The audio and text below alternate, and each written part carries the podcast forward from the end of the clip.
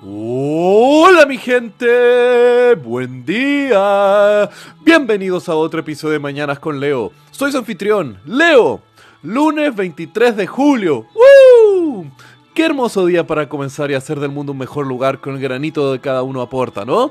Qué hermoso suena eso y posiblemente muchos de ustedes se creen buenas personas, incapaces de realizar actos de crueldad contra otros humanos.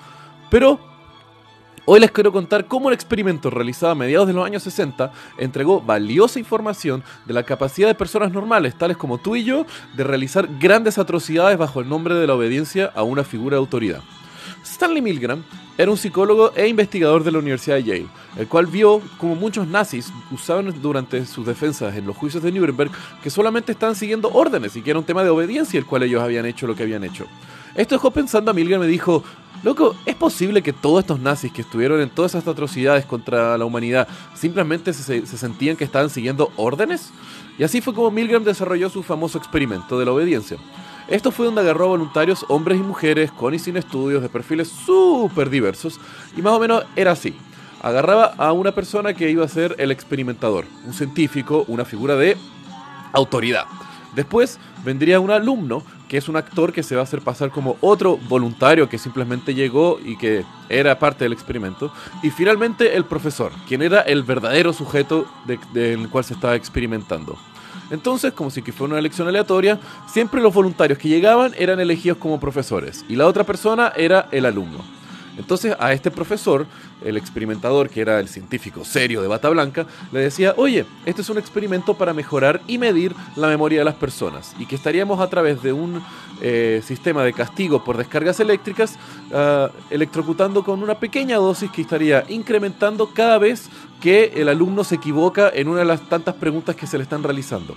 Entonces se sienta el alumno en una habitación contigua a donde estaba el profesor y el profesor se queda enfrente de una de un panel con distintos botones y switches. Y atrás del, del, profesor está el experimentador diciéndole, oye, sigue electrocutando, no sé qué, como incentivando para que el profesor continúe con el experimento.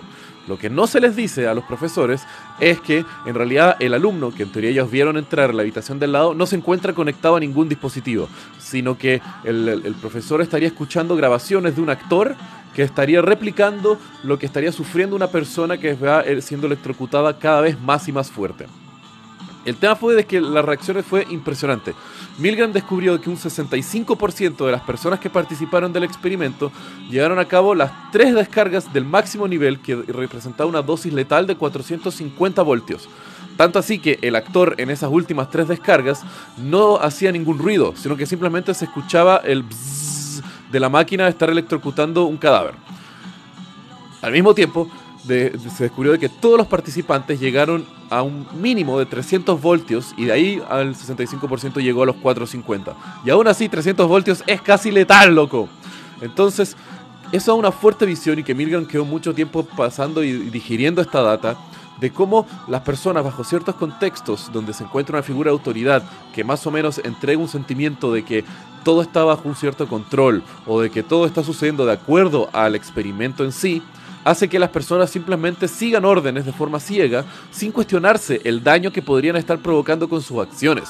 Entonces, gente, tenga siempre conciencia de eso, porque muchas veces en nuestra vida nos encontramos en contextos que uno se siente que simplemente un jugador más que nada, o una pieza, mientras que hay alguna figura de autoridad que nos está protegiendo a nosotros de evitar caer en eso, pero no siempre es así.